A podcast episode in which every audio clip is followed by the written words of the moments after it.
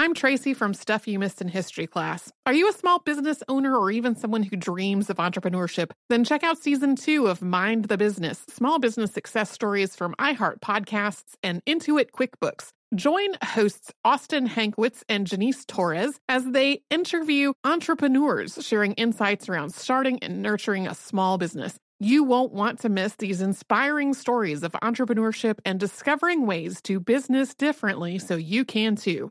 Planning your next trip? Choice Hotels family of 22 brands has over 7,400 locations and the perfect hotel for any traveler you want to be. Like a Cambria hotel serving up locally inspired craft cocktails for all my folks who maybe want to meet up and talk about Mad Royals. Check into a Radisson hotel with flexible workspaces for you strivers who listen during business travel. Or a Comfort hotel with free hot breakfast, family friendly pools, and big spacious rooms for the parents who listen with their kids and need a little retreat. What are you waiting for? Join Choice Privileges and start earning points toward your next stay. Find a stay for any you when you book direct at choicehotels.com, where travels come true. When you think about the future, what kind of technology do you envision? Whatever the future holds, artificial intelligence will undoubtedly be at the heart of it all. Join Graham Class as he hosts season two of Technically Speaking, an Intel podcast, and hear from the minds transforming healthcare, retail, entertainment, personal computing, and more with the help of AI. Tune in every other Tuesday and explore the latest technology that's changing our world today and creating a more accessible tomorrow. Listen to Technically Speaking, an Intel podcast on the iHeartRadio app, Apple Podcasts, or wherever you get your podcasts.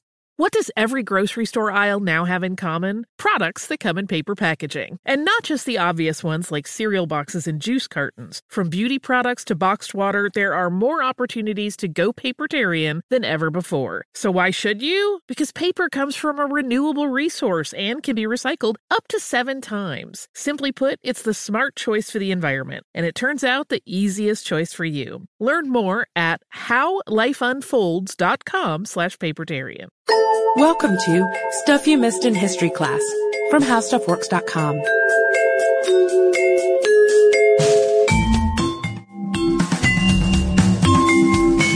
Hello and welcome to the podcast. I'm Sarah Dowdy. And I'm Deblina Chakraborty. And today we're going to talk about the Amistad Mutiny. It was actually a listener suggestion, but it's one that's kind of been on my mind for a little while now. And to most of you, Amistad probably brings to mind that 1997 Steven Spielberg movie. I think just about everybody saw it. It has Anthony Hopkins in it. He's got some awesome mutton chops because he's playing John Quincy Adams. It has Matthew McConaughey. It has Djimon Hounsou playing the slave leader who we're obviously going to talk about in great detail. But I was thinking about it. I don't remember the movie very well. It's probably been since 1997 that I saw it. Yeah, same here. It was a long time ago. I, I was thinking though, there is one scene though that really stands out and I'm not sure if it it's just because it was so memorable or if because I saw it later, probably in, in high school, you know, as a, as a demonstration of what the middle passage might have looked like. But that scene really stands out in my mind. It's horrific. The slaves are beaten, they're starved, they're murdered,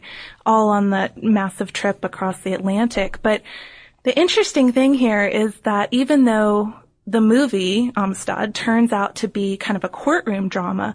That scene, the middle passage, is really crucial, and it's really crucial in the story of the Amistad in general because the case against the mutineers, the, the slave uprising, hinged on the lie that they never experienced the Middle Passage. Yeah, and that lie was that they were in fact Cuban-born Ladinos or slaves who were born in Latin America. And most crucially that they were slaves before Spain had banished trafficking in its empire. Yeah, that they had kind of been grandfathered into the whole slave system. In reality, of course, the eventual Amistad mutineers were born in Africa. So it's Africa where we will start our story. And uh, of course, there are lots of mutineers, so they have lots of different backstories, and we have varying degrees of information on different members of the mutiny. But fortunately, a lot of the backstories are pretty similar to the leader, Joseph Cinque, who was a Mende tribesman from what is today Sierra Leone. And in large, they were mostly men, young men. Um, they were usually captured when they were walking along a road or in their village, uh, essentially jumped and kidnapped and sold into slavery. Yeah, Cinque in particular, who was born Sengbe Pia, he was a 25 year old married father of three and a rice farmer when he was captured. And his father was headman in the village of Mani. Now his capture, most sources believe may have had something to do with a debt that he owed. But what we do know is that after a three day march to the Portuguese slave factory on the island of Lomboko, Cinque was sold to a Spanish slaver and loaded aboard the slave ship Tecora with hundreds of others bound for Havana. Yeah, and that trip from Africa to Havana is of course the Middle Passage. But once the are landed or arrived in Havana, Cinque and 52 others were sold to two Cuban sugar planters, and that's Jose Ruiz and Pedro Montes, and they were packed aboard a second ship, and that is La Amistad. But there's a catch with this story, and you probably guessed it already with our little introduction there, but the year was 1839 and the slave trade had been illegal in the Spanish Empire for years, since 1820 in fact, due to this 1817 treaty with Great Britain. But the Spanish don't really try very hard to follow their own ban against slavery. They sort of enforce it haphazardly. And Cuban officials could really easily be bribed to falsify slave documents. So they would make them out to be Ladinos instead of Africans. And this is exactly what Ruiz and Montes did. They had fake passports made for the Africans and then set sail from Havana. Yeah, and they went to all that trouble of making fake passports for their new slaves because they were concerned that if a British patroller stopped them, their slaves might be confiscated. Because even though the Spanish weren't very invested in enforcing their laws, the British definitely were. So they, like you said, they set sail from Havana and they were headed to Puerto Principe, which was the northwestern Cuban port, and it's there where they would have ultimately ultimately settled on the sugar plantations. And they left, you know, trying to be all secret before dawn, June 28th, 1839, on board, just to give you a picture of what the ship looked like before the mutiny went down. There were 53 slaves, the two slavers, Ruiz and Montes, Captain Ramon Ferrer, and a Ladino cabin boy, and a mixed race slave cook.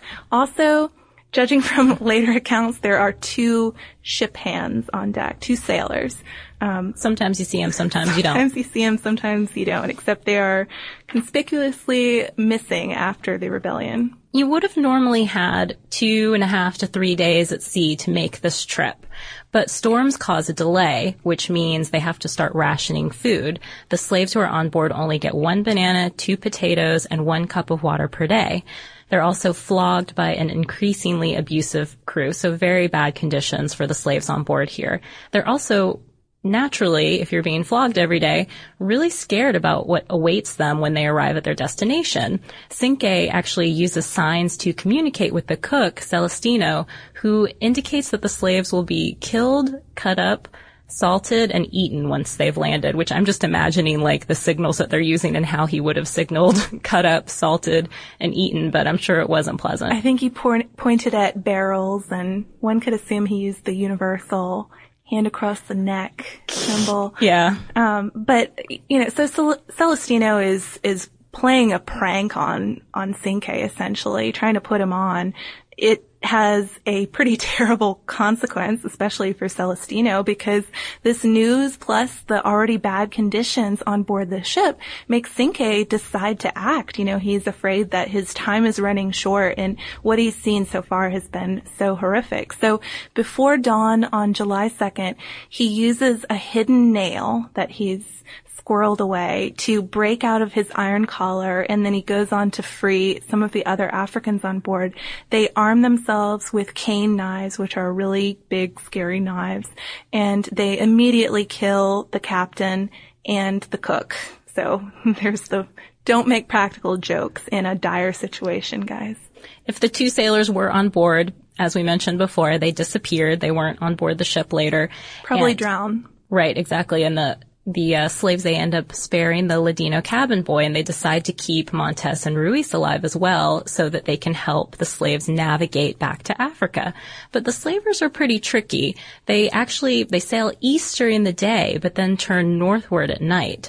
So they're thinking maybe the British will spot them and stop the ship maybe we'll hit the North American coast. And Cinque and the other the other Africans on board just see that they're heading towards the sun, you know, heading east during the morning and they, they think they're on their way to Africa, but it just goes on and on and on like that for eventually two months. Uh, they run out of food. There's no water. The sails are in tatters. The rigging is in tatters. Ten Africans die from drinking some unknown liquids aboard the ship, which proved to be poisonous. And finally, Cinque realizes that he's out of luck too and allows Montes to land and they anchor on Long Island and Cinque goes to shore with a few other guys to use the Spanish money on board to buy provisions. But meanwhile, enough small ships have, have seen what is essentially a ghost ship at this point, you know, scary, tattered sails and all these knife wielding people on board. They've seen it in the waters. They've been too afraid to go close to it themselves, but they've reported back to the United States Revenue Cutter Service about this mystery ship. So while Cinque is going to shore, the U.S. Cutter Service finally catches up with them. Yeah, the USS Washington, in fact, catches up with them and they board the Amistad.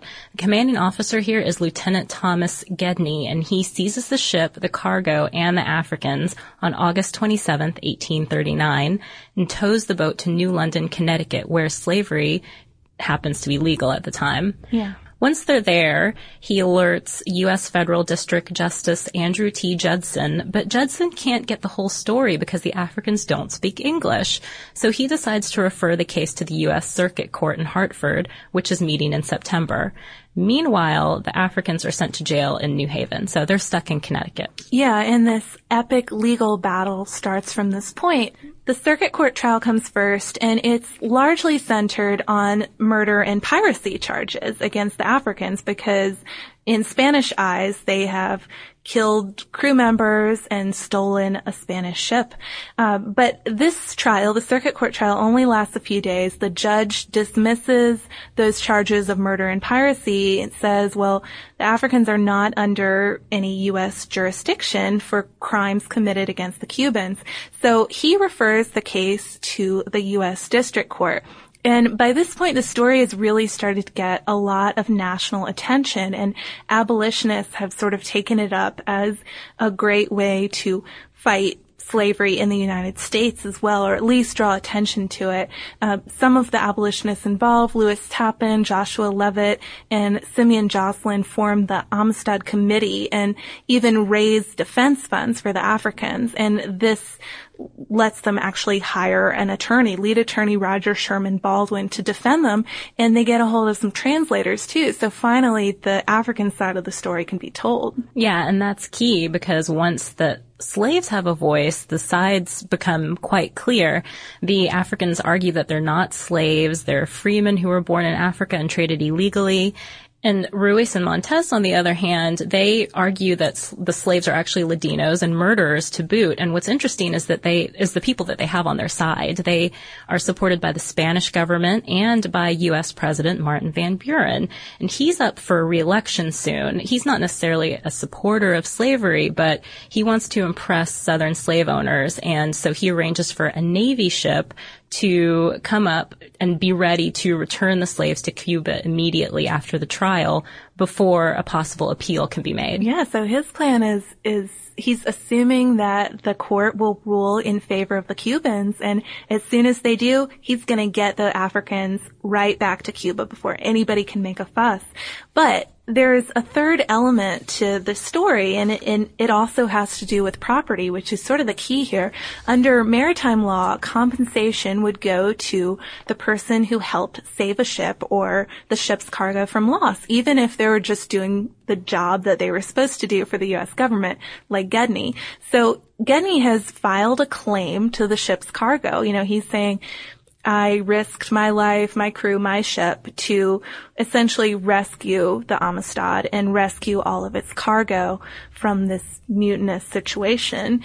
And he files a claim to not just the cargo as in the material goods, but the slaves as well, which he values the whole thing together $40,000, 25,000 for the slaves. So he is in it for a very substantial profit.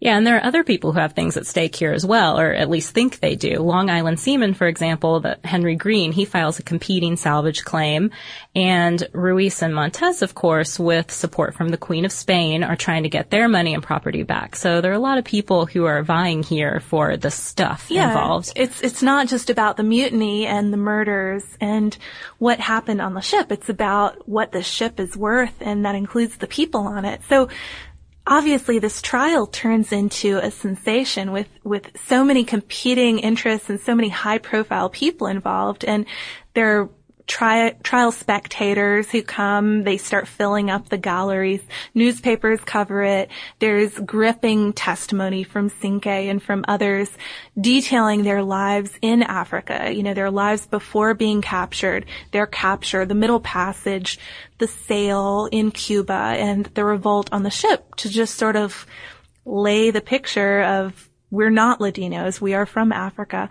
So their defense attorney, though, pretty crucially doesn't drift far into the moral arguments. I mean, he lets Cinque and the others tell their own gripping stories, but he doesn't get too much into the ethics of slavery, which of course, this is long before slavery was abolished in the United States. So he keeps it about property, which is something that maybe people could think about a little more clearly. And clearly it's everyone's focus in this trial. Yeah, and his strategy really works. In January 1840, the court does several things. They dismiss Green's salvage claim.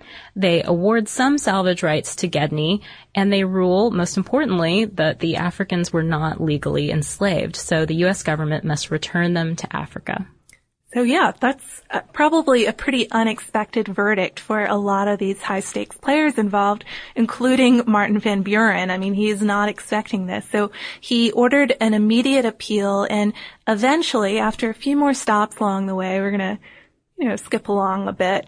The case eventually gets to the Supreme Court and at that point, the abolitionists who were supporting the Africans knew that they might need to bring in some new blood to, to keep up with the high profile nature of the trial. Some and, star power. Yeah, exactly. Some celebrity lawyers, um, to, to just keep public interest going and to make it so, so high profile that Van Buren couldn't try any funny business like having the slaves suddenly disappear to Cuba.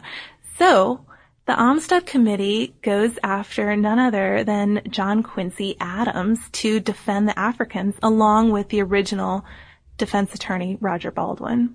Yeah, John Quincy Adams at this point, he's pretty old. He's 73, visually impaired and out of practice. He hasn't really acted as a lawyer in 30 plus years or so, but he's still, as we said, really high profile. He's a congressman, former president, um, and known as Old Man Eloquent. So we're ready to hear him give some really compelling speeches here. Yeah, he's a good speaker. So he takes a little convincing. You know, he's he's reluctant to get on board for such an intense commitment and something that is again so high profile. We keep using that word, but that's what it is.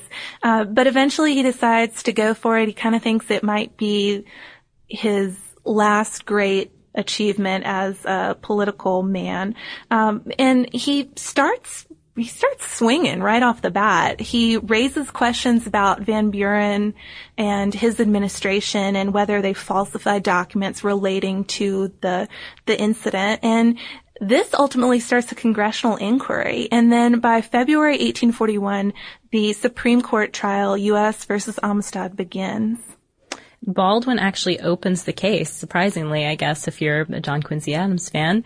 But Adams eventually does spend eight and a half, maybe seven hours making his argument before court.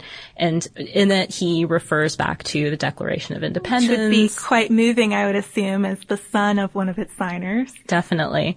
And in the end, the court upheld the previous rulings and found for the Africans. Yeah, and by this point, I mean, this is, okay, it is it's a victory. It's certainly a, a, victory for the abolitionists, for the Africans. They get to go home, but it's sad too. At this point, there are only 35 surviving Africans from the Amistad and the committee, the Amistad committee raises funds for their return. The survivors actually go on a speaking tour to sort of help out with their own fundraising. Because they know English now. They've learned English. They've had these several years in prison by this point to learn English. And by January 1842, they land in West Africa. But the the mystery or sort of a sketchy aspect of this story doesn't stop there. No, the mystery is in what happens after, right? I mean, when Cinque returns, he finds that his wife and three children are missing, but supposedly he bounces back from this to become a slave trader himself, or that's what some people say, and a wealthy one at that, a wealthy slaver. Obviously, this is a really contentious claim, one that actually got Spielberg some flack for not including it or mentioning it in the film. But is it even true?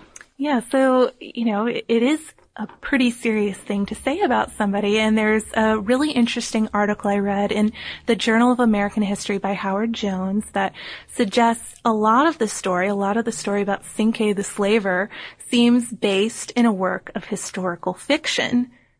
Very surprising. Yeah, kind of opposite of what you think would happen. Usually you think of history some primary sources. Yeah, some some primary sources in here um, influencing the the novel, but instead it was the other way around. And specifically, the 1953 novel that that they're referring to is "The Slave Mutiny" by William A. Owens.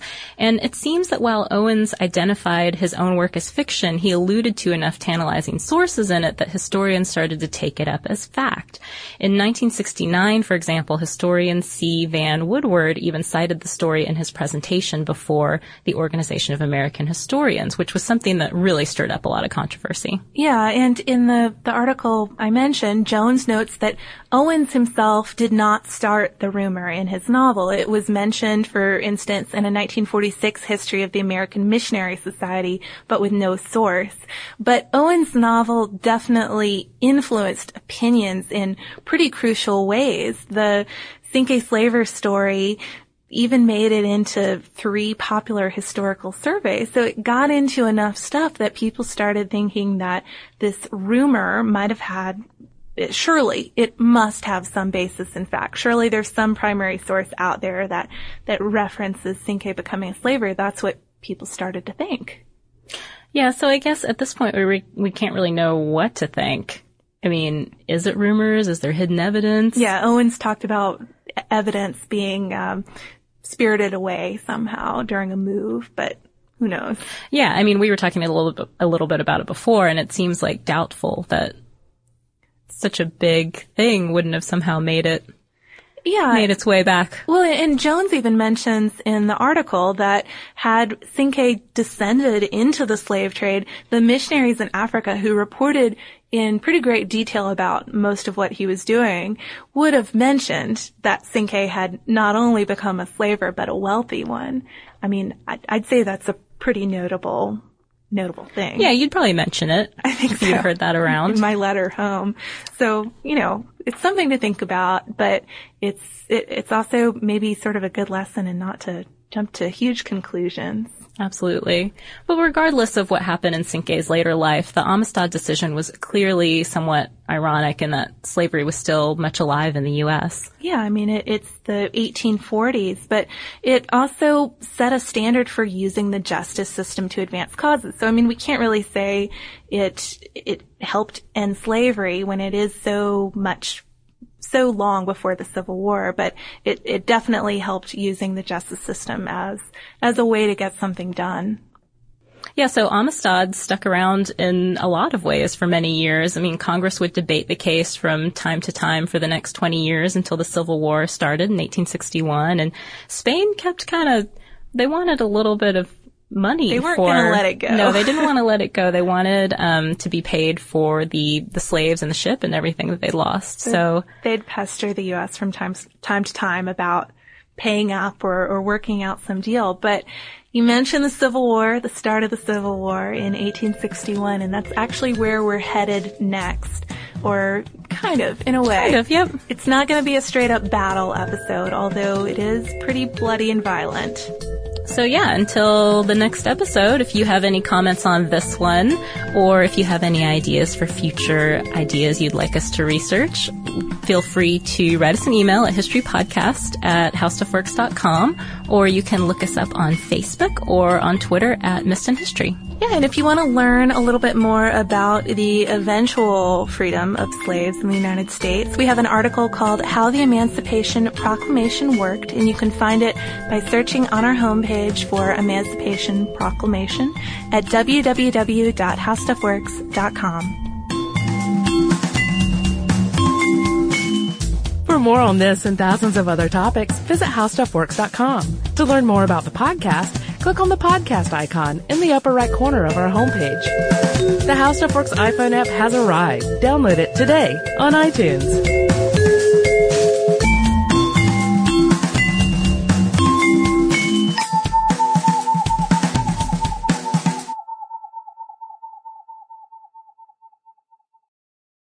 Xfinity has free premium networks for everyone this month, no matter what kind of entertainment you love. Addicted to true crime? Catch killer cases and more spine-tingling shows on A&E Crime Central. Crave adventure? Explore Asian action movies on Hi-YAH. Searching for something extreme? Check out skating, snowboarding, and more on Fuel TV Plus, the global home of action sports. And find crowd-pleasing bops on iHeartRadio's Hit Nation playlist. There's new free shows and movies to love every week. Say free this week in your Xfinity voice remote.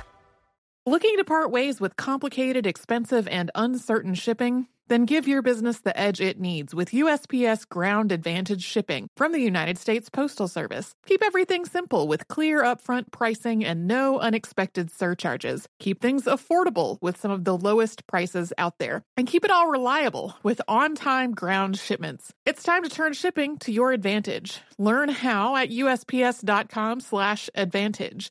USPS Ground Advantage. Simple, affordable, reliable. Xumo Play is your destination for endless entertainment. With a diverse lineup of 350 plus live channels, movies, and full TV series, you'll easily find something to watch right away. And the best part? It's all free. Love music? Get lost in the 90s with iHeart 90s, dance away with hip hop beats, and more on the iHeartRadio music channels. No logins, no signups, no accounts, no hassle. So what are you waiting for? Start streaming at play.xumo.com or download from the app and Google Play stores today. All you can stream with Xumo Play. This is Malcolm Gladwell from Revisionist History. eBay Motors is here for the ride. With some elbow grease, fresh installs, and a whole lot of love, you transformed 100,000 miles and a body full of rust into a drive that's all your own. Brake kits, LED headlights, whatever you need, eBay Motors has it. And with eBay Guaranteed Fit, it's guaranteed to fit your ride the first time, every time, or your money back. Plus, at these prices, you're burning rubber, not cash. Keep your ride or die alive at ebaymotors.com. Eligible items only, exclusions apply.